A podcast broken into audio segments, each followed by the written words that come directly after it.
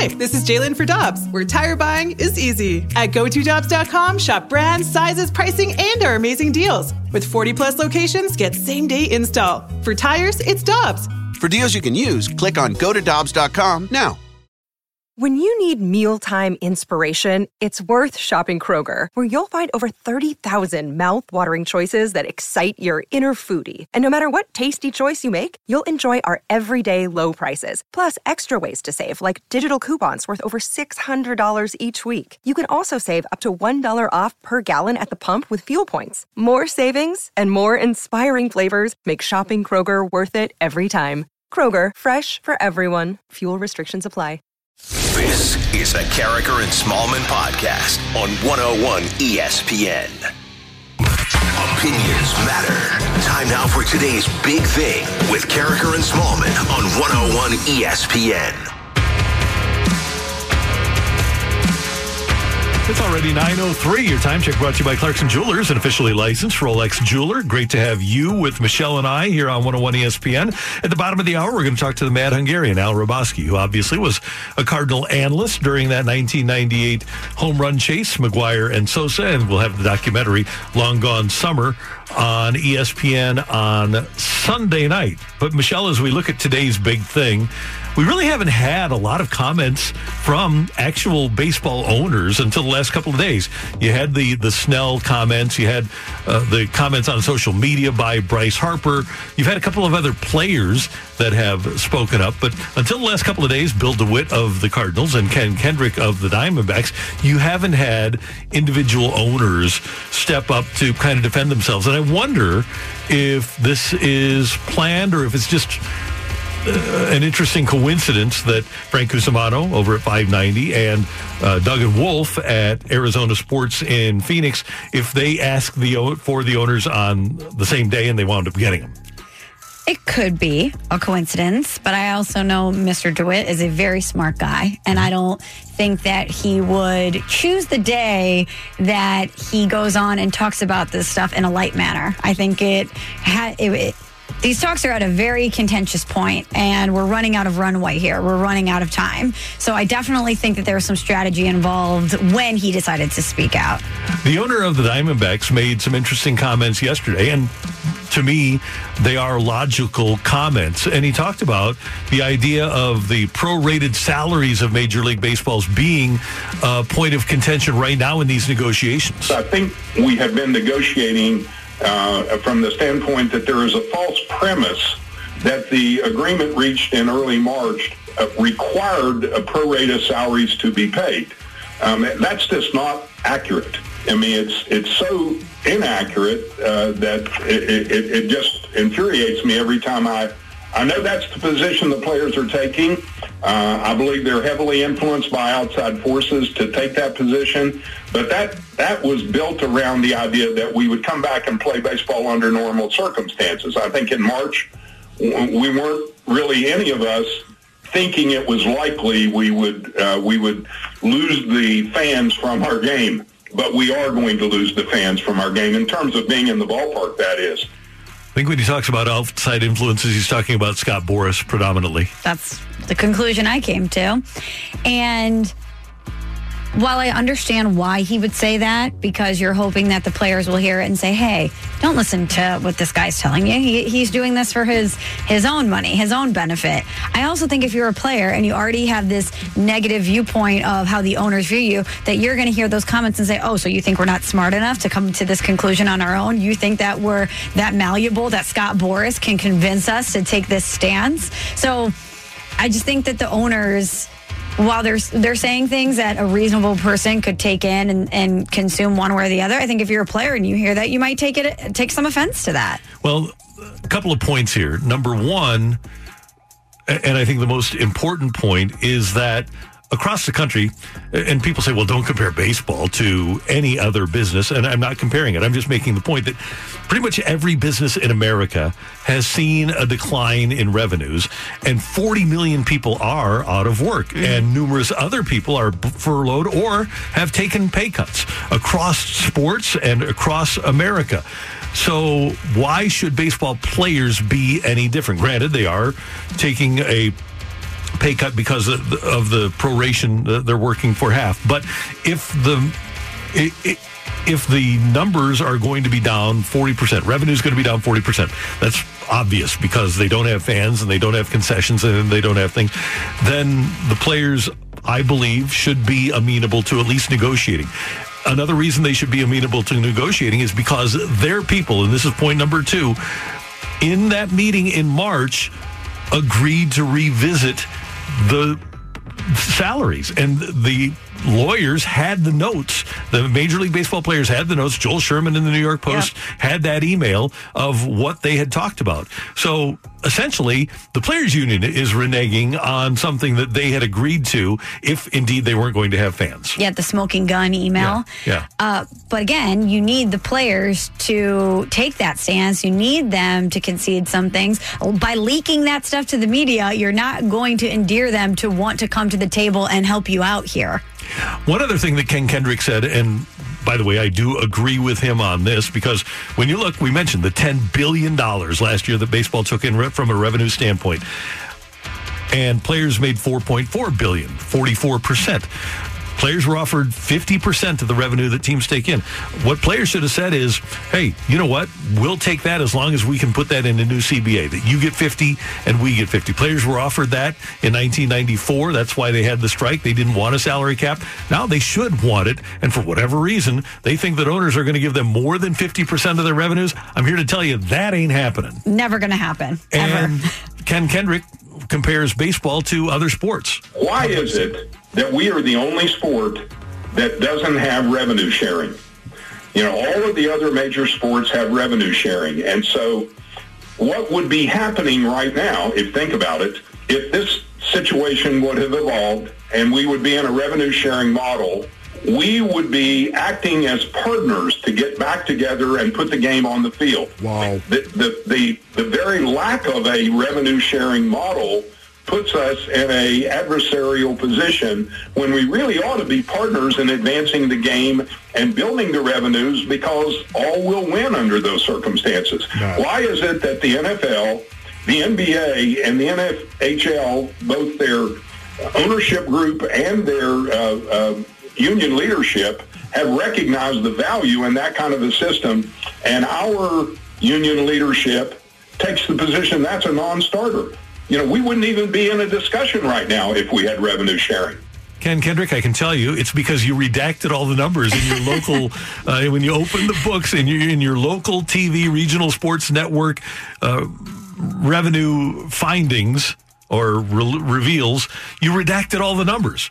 The players don't know what your revenue is. How can you share revenue when you don't know what the revenue is? What sane person is going to agree to that deal with the numbers blocked out? No, nobody would ever go to, into a, a, situation like that and say, "Okay, you want me to take fifty percent of what? Oh, you're not going to tell me? It's a yeah. question mark. Okay, I'll sign. I'll let me sign up." No one's going to do that. No, and I am with him 100%. There should be revenue sharing among the owners, and there is limited revenue sharing now. Every team takes 37% of their revenue, I believe it is, puts it into a pot, and then it's redistributed among all the teams with the lower revenue generating teams getting more. It's not like the NFL where you throw everything into a pot except for club seats and luxury seats, and it's all divided equally among the teams. It's a different type of revenue sharing among the owners. But if the owners are willing to split all of their revenues, give every team the same amount of income. So whether it's the Royals or the Yankees, everybody's making the same amount. And then you tell the players exactly what that amount is. Don't fudge. And then you say, okay, players, you get 50% of this, and you convince the players that you're being truthful and honest with them. I think players would be on board with that. But the lack of trust of the owners by the players is why we are where we are. We need someone to stand in the middle that both sides trust. We need a, we need a true mediator in this situation. We don't need Scott Boras lighting the flames further. We need someone who is I don't know who this person is, but a neutral party that both sides understands has their best interest and the best interest of the sport at heart that can go to them and say, "Hey, why don't you consider this?" And "Hey, players, why don't you consider this?" Because it seems like the way that this is structured right now, there's there's nobody on either side that either side trusts. No, the owners like having the hammer. They do have the hammer, and they don't want to give it up. So that's where we are. And that's today's big thing. It's been the big thing for the past couple of weeks, right? I know I'm kind of bored with it, but I am so what it over it. I'm so over it. I don't want to talk about it ever again. Well, we certainly aren't going to talk about it in our next segment because you're killing me, Smalls, is coming your way on 101 ESPN. What's totally killing Smalls right now? You're killing me, Smalls. You're killing me, Smalls, with Michelle Smallman on 101 ESPN. It is time for You're Killing Me Smalls on 101 ESPN. And Michelle, before you start talking, You're killing me, Smalls. Thank you, Randy. I probably would have stumbled over it again today. Uh, so, Randy, yesterday you and I talked about mentally preparing ourselves in the event that we don't have baseball this season. Now, fingers crossed that we don't even have to worry about this, but we said just like any major issue, you have to have a, a a plan in place, right? And part of our plan is to read some baseball books. And so we talked about the best baseball books uh, that were out there. We asked people to send in suggestions, and we got so many great suggestions that we realized, okay, this isn't going to be a one and done thing. We're not going to read one great baseball book. We're going to have to dive into a few of these. So we decided to do a Karraker and Smallman book club, baseball book club. So I've tweeted, I, we've crowdsourced the top four choices and I've tweeted them out. So go out there if you want to be a part of the book club, let your voice be heard, vote in this poll that we have on my Twitter feed at M Smallman. And we are going to get going on this soon. We need to pick a start date. we can do that. I don't know what the we what we need to do is well we'll we'll have a book by tomorrow, right? Tomorrow Yes, 24 hours. So maybe on Friday morning we'll have our book and we can come up with our start date. That we do, do we have to have the book read by that date? So with a lot of book clubs, they will do it by chapter. So it'll Okay, like good. say there's nine chapters in the book. Obviously, it'll be longer than that, but we will talk about it after we read the first three chapters, and we'll set the date. If like if we started on a Monday, by Friday you have to read X amount of chapters, and we'll talk about it as we go. Or we could just say, hey, read the entire book by this date, and Yeah. we'll give our review by I, this date. I like the chapter by chapter. I think that fits better. Okay, great. Well, the top four that we have gotten from the fans that they wanted to read were Ball Four, Three Nights in August, Stranger to the Game, Bob, Gibs- Bob Gibson book, and Moneyball, classic baseball book. So if you care which one we read first, head and vote. And by the way, I learned today, Randy, never hashtag BBC. Yeah, that's, uh, I, I wasn't aware of this either. But I- no, I was unaware. It's NS NSFW. We were thinking baseball book club, BBC. Yeah. And then I It got a heads something up. Hey, you probably don't want to hashtag that. Yeah, thank you. So we, we reposted it. So if you've already voted, go See, ahead and vote again.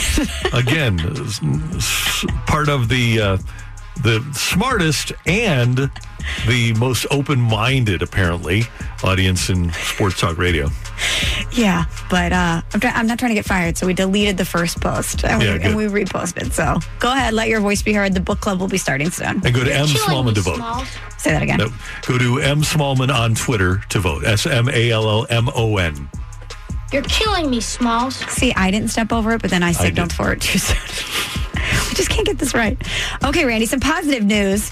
After 10 years, 10 years, Reggie Bush and USC seem to be coming back together. The disassociation that Reggie had from the school, it was a 10 year statute. It's coming to an end. And it seems like USC and Reggie Bush are in talks to welcome him back into the USC family. And if you remember, 10 years ago, this is when the NCAA Infractions Committee um, said, hey, Reggie Bush is in some trouble because of the fact that he had extra benefits during his time at USC. While he was a student athlete, he accepted cash, travel expenses, and a home in the San Diego area where his parents lived rent free for more than a year. And they provided him 10 grand to furnish the home. He got in a lot of trouble, had to be disassociated from the school for 10 years, and he had to return his Heisman Trophy. well number one he was worth it Definitely. It- honestly, it was a bargain. It really was. And number two, he'll be back sooner than Sammy Sosa will with the Cubs.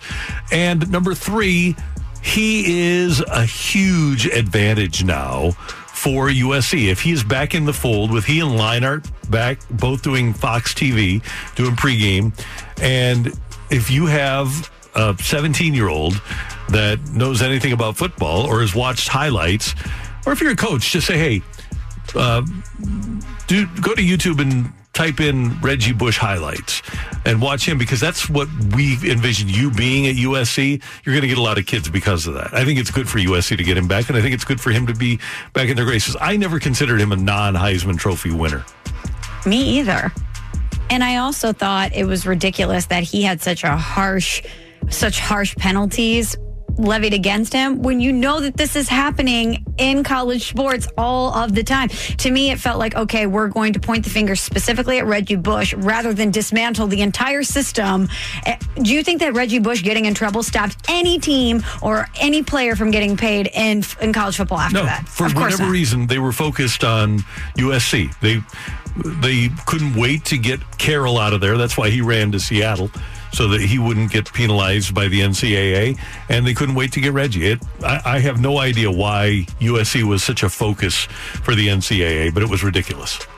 ridiculous. I'm happy that his his 10 year punishment is over and that he's getting to go back there and hopefully he gets the Heisman back too because that was ridiculous. By the way, I think we can make the argument safely that the NCAA, by pushing Carroll out, ruined USC. One of their prime movers, their prime mover on the West Coast, hasn't been the same since.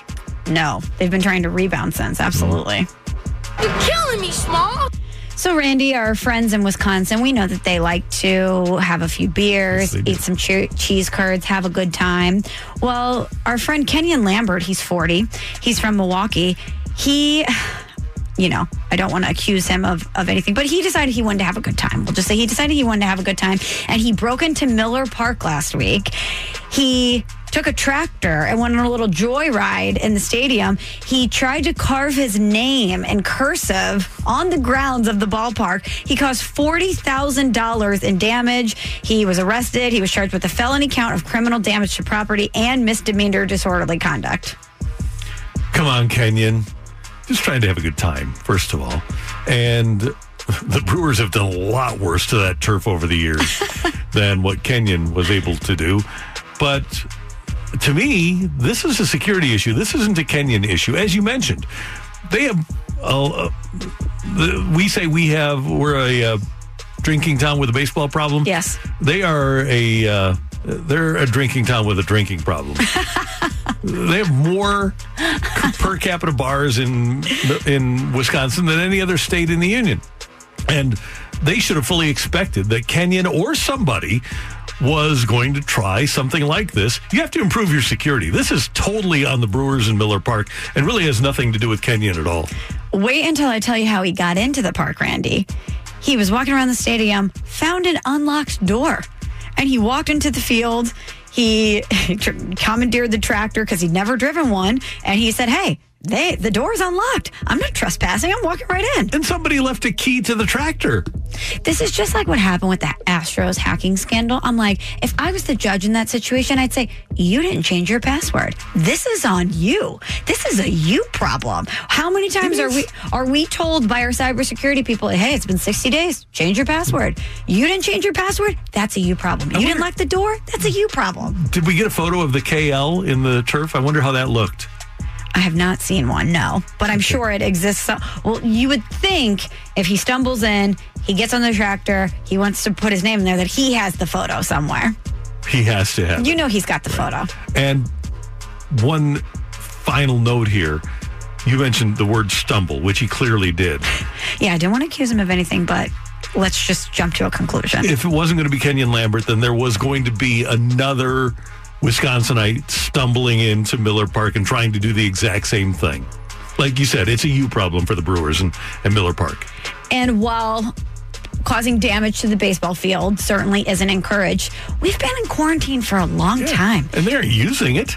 Right. And Kenny was probably thinking, okay, you know what? I miss baseball. I am sick of these guys arguing. I may or may not have had, you know, 15 Miller Lites. My judgment may be a little skewed. I don't know what he was consuming that night. But either way, when you think about it, think about how angry we are at baseball right now. And then you're just walking by Miller Park, the door is unlocked, and you're like, hey, if you guys don't want to use this field, I'm going to go ahead and use it.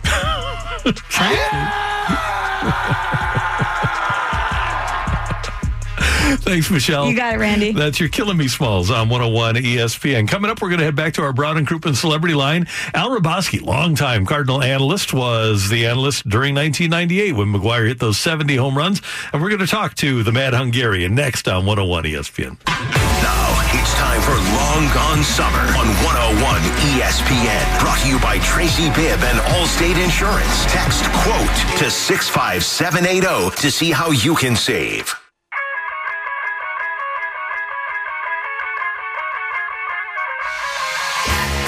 Michelle Smallman, I'm Randy Karraker. It is Karraker and Smallman on 101 ESPN, and we are approaching the documentary Long Gone Summer on Sunday night on ESPN. It's the story of Mark McGwire and Sammy Sosa's home run chase, their dramatic home run chase of 1998. And Al Hrabosky was there to chronicle it for the Cardinals on FS Midwest. He, of course, was uh, the, the lead analyst at that time, and he joins us now on the Brown and Crouppen Celebrity Line on 101 ESPN. Al, it's always good to talk to you, sir. How you doing? I'm doing good. I just wish we were watching baseball. No doubt about it. And uh, uh, have you had, since you were a little kid, a summer without baseball? Uh, no. you know, we've had some parts of uh, of summers with some of the strikes and work stoppages, but uh, you know, we've had labor peace for I guess since '94. Um, but this is very, very unusual. But you know, nobody's seen these times before. Al, do you have any confidence that the players and the owners are going to be able to come to an agreement and that we will see baseball in 2020?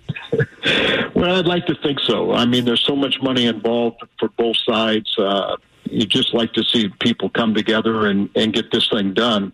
Um, you know, it just when I look back at, uh, like I said, 19, I guess what was it, uh, 19, oh, 70, uh, I'm sorry, not 70, but uh, 71, 72, when we first had some of the labor stoppages, you know, lockouts and everything else, we had nothing. So it was really, you know, we had to fight for stuff. We were fighting for stuff like just uh, having the right to to have spring training. Um, you know, have go get a condominium or go get some some place that you didn't have to stay at the hotel. Um, meal money, different things that way.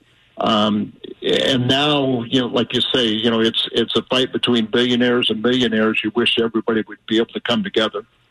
Al Hrabosky with us on 101 ESPN. And Al, you, you pitched in the old Busch Stadium when, when it was really big and before it had been reconfigured. And the Cardinals just didn't have home run hitters. Before Mark McGwire got here, the home run record was 43 by Johnny Mize. And the Cardinals get him in 97, and he hits all those home runs, 24 in a couple of months. And I know I went through that offseason of 97, 98 thinking, man, he's got a chance to uh, reach this record of, of 61 home runs. Do you recall what you were thinking that offseason and that spring? No, I think we were just excited. I mean, you knew there was the potential. What he hit 49 home runs in his rookie year, and uh, and missed the last few games because of the birth of his son. So, you know, when I played Randy, it was 414 to center field. Um, it was a big ballpark, and three I think it was 389 to the power alleys. But you know, you we still had some big guys. You know, the Stargells. You know, you had the Frank Howards. You have you know uh, McCovey. All these guys but you would rarely see a home run that was hit to dead center field, or you didn't see middle infielders hitting opposite field home runs. Um, I mean, it was a luxury when you were pitching at Busch Stadium that if you fell behind the count, you know, 3 0, you could just throw a high fastball up and away, and the guy was going to hit, you know, a fly ball, can of corn.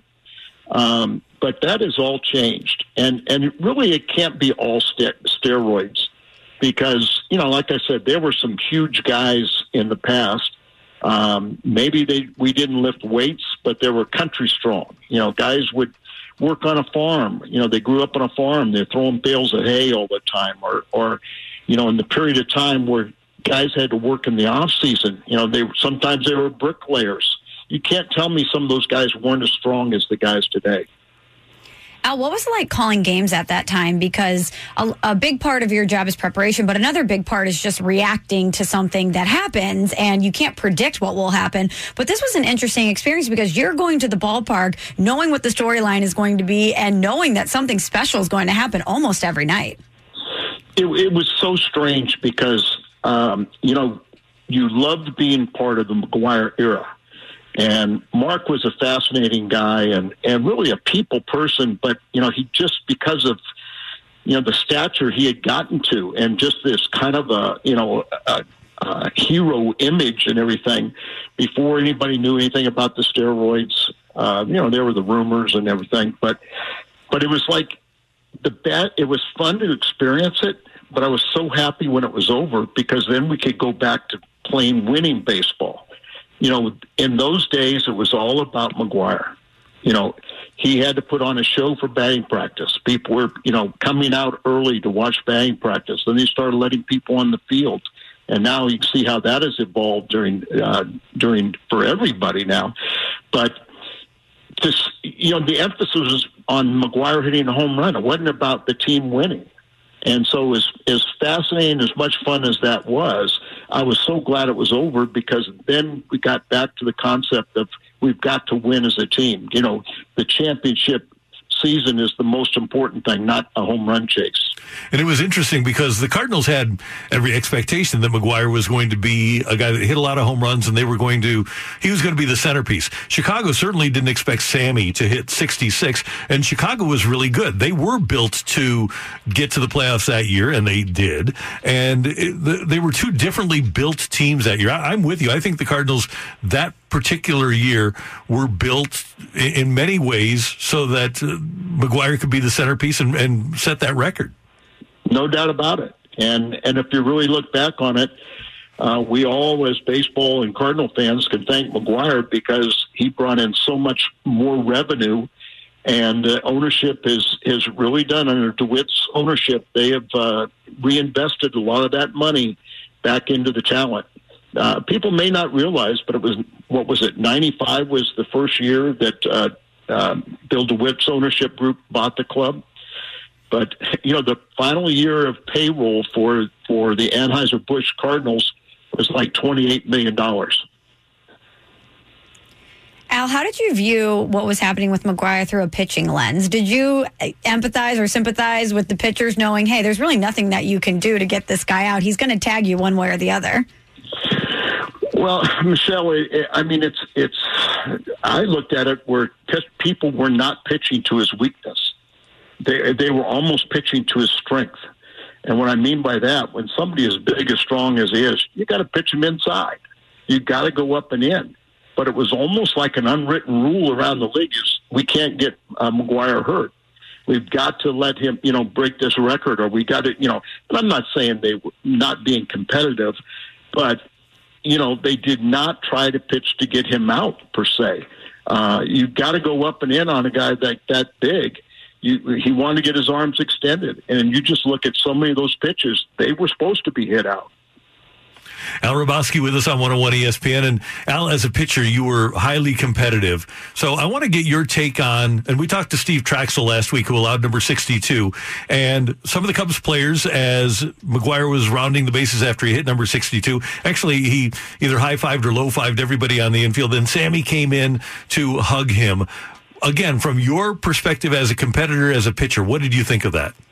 Well, I, I, like I said, I think this was it was almost bigger. You're coming kind of uh, trying to get over the the bad taste in everybody's mouth with a strike, and so that was part of the healing process. Cal Ripken breaking, you know, the the Iron Man record, uh, Sammy and and Mark with the home run record of of '98.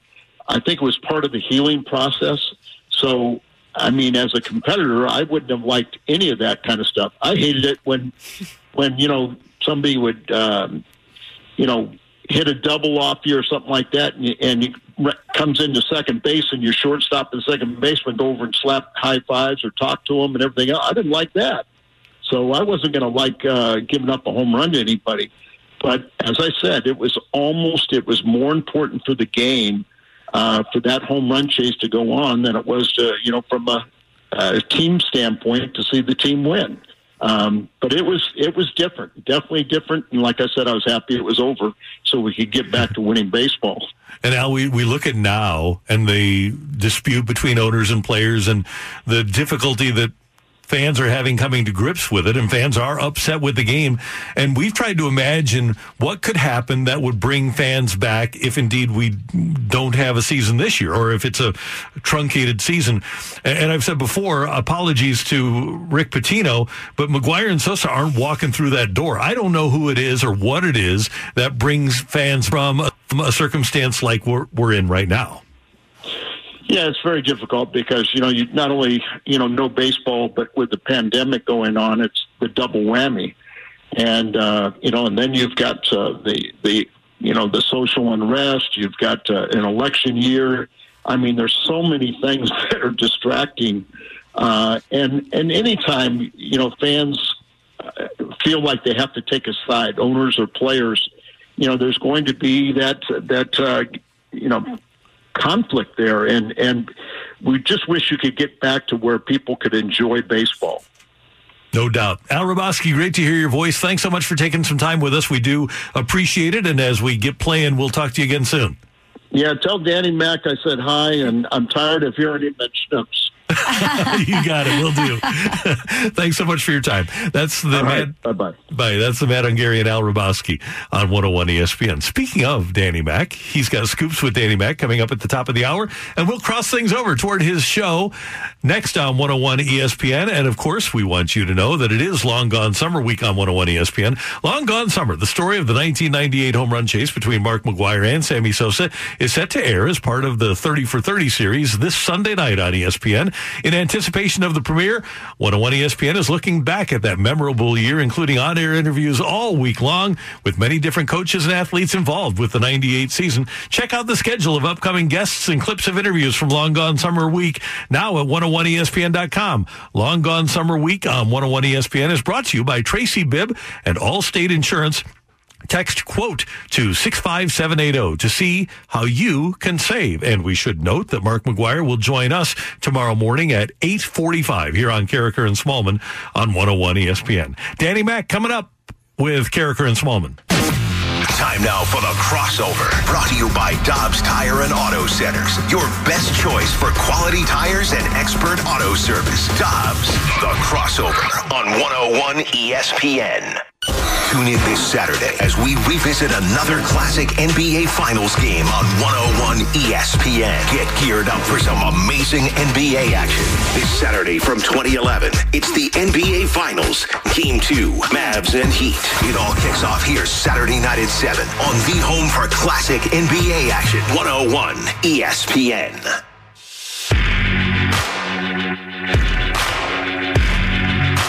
Getting ready for scoops with Danny Mack and Dan McLaughlin joins us now as we get ready to head toward his show from 10 to 11 here on 101 ESPN. Dan, I made the point earlier in the 7 o'clock hour, and we can circle back because I know we have a lot of different listeners.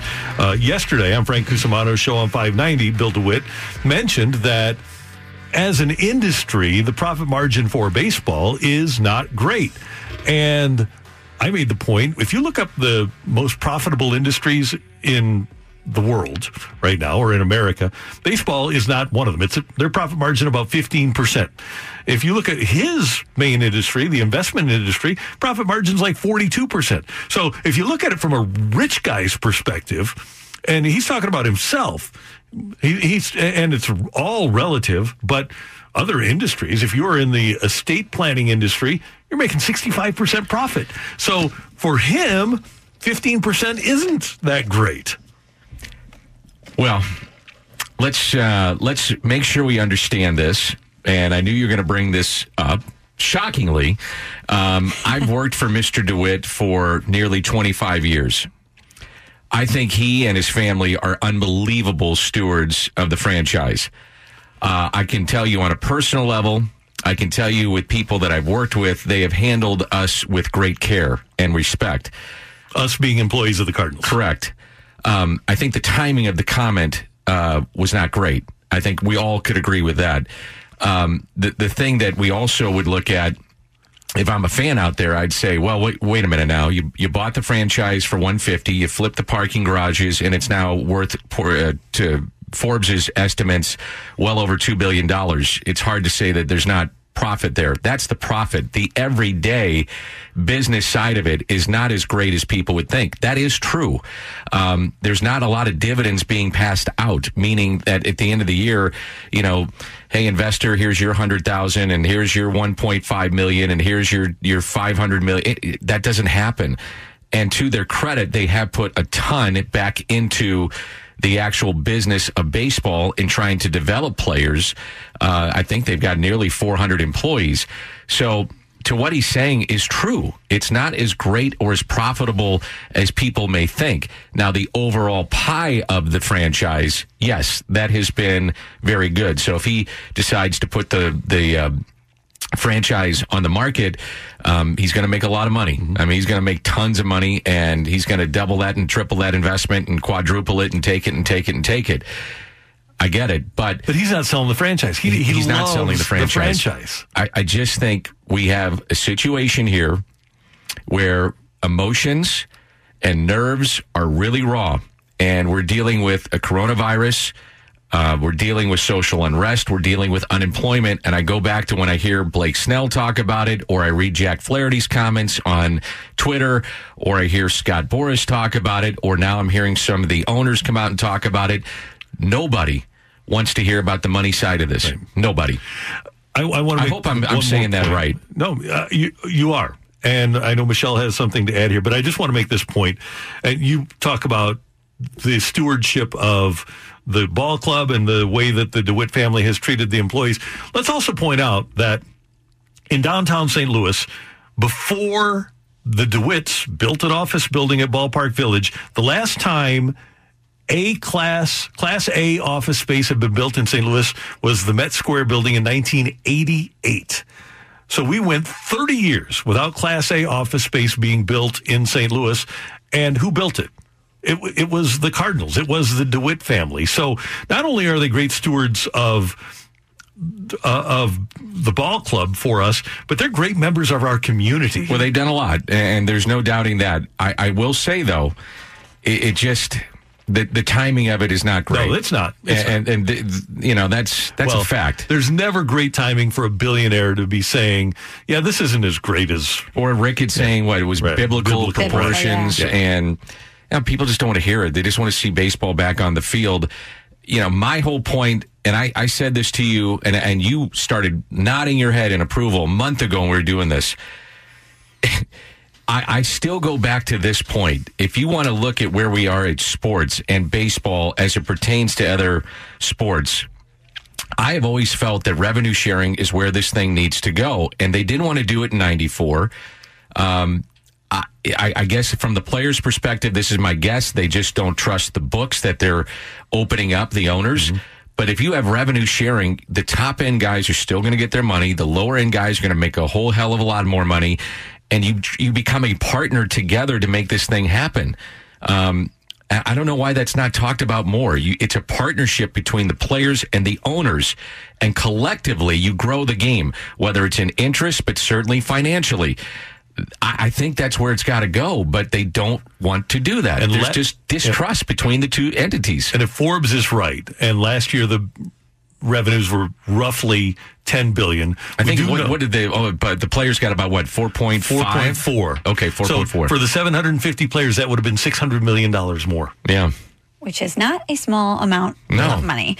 But don't you think then, Dan, if that's the case, the owner should be more transparent? Sure. About everything. And that's what Randy and I keep circling back to is yes, that seems like a great solution to all of this, but then the owners need to come to the table with more transparency if that's what they really want to accomplish. Again, though, we're not in those meetings. Maybe they are. Yeah, Maybe great, they are being point. transparent and the, the players are saying, no, we don't believe it. Well, here are the books. Get an outside auditor to come in and say, here you go. That's the key. You know, get get somebody that has no vested interest on either side.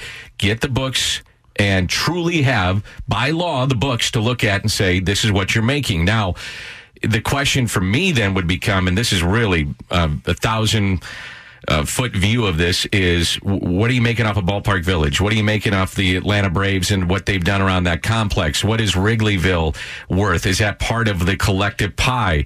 What are your TV contracts looking like? What, you know, the advertising inside of those? I mean, all that stuff is part of this. But I, I want, I just want to make this really clear.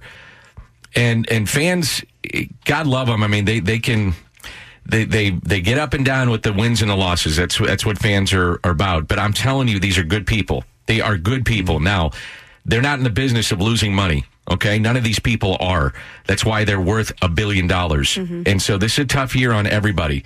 And again, I think emotions are just so raw that anytime you hear these kind of things, what what I would have loved to have seen in that interview with Mr. DeWitt is let him make that comment, but then say, here's why I'm saying it. Because it's easy to take the clip, put it out there, and just say, well, these owners are greedy. That's easy to do. That's what we do in the media many times. And it doesn't matter if you're talking about the uh, position of the of baseball or you're talking about something in social unrest and you grab a clip and you put it out there and it's, well, it's fact. No, it's not. Let him get into why he feels that way. And I'm not sure we know that. I also think when you think about Bill DeWitt specifically, yes, he's a businessman. He's a brilliant businessman. But you mentioned he's a steward of St. Louis. He's a steward of the game. I would think of all owners that we're hearing from to hear him make those comments, knowing he's a fan of the game, that he understands the viability of, his game. at risk, that, that I would hope a lot of people would take the time to actually listen to the entire thing and read all of the quotes and understand maybe where he's coming from. I agree. I just don't think fans want to hear it. You know, right now, I, I understand what you're saying. I don't know if you guys agree with that, but at this point, eh, whether it's Bill DeWitt or player X, I, I just don't think people want to hear it at all. I think they just want to say, okay, we got baseball back. We're going to have a diversion. And I'm not so sure, and I've been saying this from day one. The more I read about what's going on with all these sports coming back, I'm not sure they can even pull this thing off. Right. And yet here we are talking about the economics of it, and it, it is going to bleed into the next CBA. It's going to get ugly, and it's unfortunate. And Mr. DeWitt does care about the sport. He does care about uh, St. Louis, and he cares about the fans. I know that for a fact. It is a fact. Um, but again, these guys aren't used to losing money. It's not easy to do. And um, the comments are out there now, and, and people digest them any way they want. I am a fan with a high level of frustration. I, there are thousands of Cardinal fans out there. That being said, if Mr. DeWitt could hook me up with a deal on curly fries for a while, Yeah. at Arby's, I my level of frustration would diminish a little bit. So it's really about you. So you've turned into a player. You, you want you want something. You, as Blake Sell, Snell said, I got- want I want my curly fries. you, I, I got to get mine during this Rona, or whatever he bro. said. Yeah, Bro. bro, if I get the Rona, I, as he, I mean, I said it at the time. Whether people want to believe, I said he is now the face of what the players are being looked at Yeah. among the the public. Terrible. Um, it's interesting though that the owners now are starting to come out with uh, what they're saying. I I wonder if there is not a sense of urgency to get a deal right now because the owners then can say, "Well, we tried. We're going to give you 50 games, and we can start on August 1st." Right. there, you go. yeah, that's what, what it'll be. Take it or leave it. Arby's curly fries are at least tied for first as the best fries Ever? ever. I don't eat French fries anymore. Well, you did. Well, when I did, they're really good. Yeah, I'm, I'm going old school McDonald's, man. Those are- yeah, those Can we do some too. greasy old school McDonald's? Salt them up with like a pound of salt. Oh, beautiful. I stand by the fact that the best fries in St. Louis are at Max Local Eats. They have the rip fries. Mm-hmm. Have you ever had those? Yes, pretty The- good. The red hot riplets. They're coated in it. Amazing. This Pretty came good. about, by the way, because part of Mr. DeWitt's fortune is owning multiple Arby's franchises. What do you guys think about what he said? I mean, you, you guys are smart. You you you take it in as a you know. You're fans, yes, we're all fans, but yet you, you kind of are calculated with what you think about it and, and how it was presented. What do you what do you think? Well, I, I take it in as number one, he's a representative of, of ownership. So he's going to try to get his viewpoint out there. But I also, and I've done this, and you do this, and Bernie uh, was great at this as a columnist. What I try to do is not just focus in uh, with a, a, a micro view. I try when so you're not just taking the bite. Yeah. Right. I, I, I look at it, I try to look at it from all angles and have a macro view. And that's why I, I, I look at it from, try to look at it from, even though I never will be one, a rich guy's perspective. And that's, uh, so I- I get where he's coming from, from that perspective.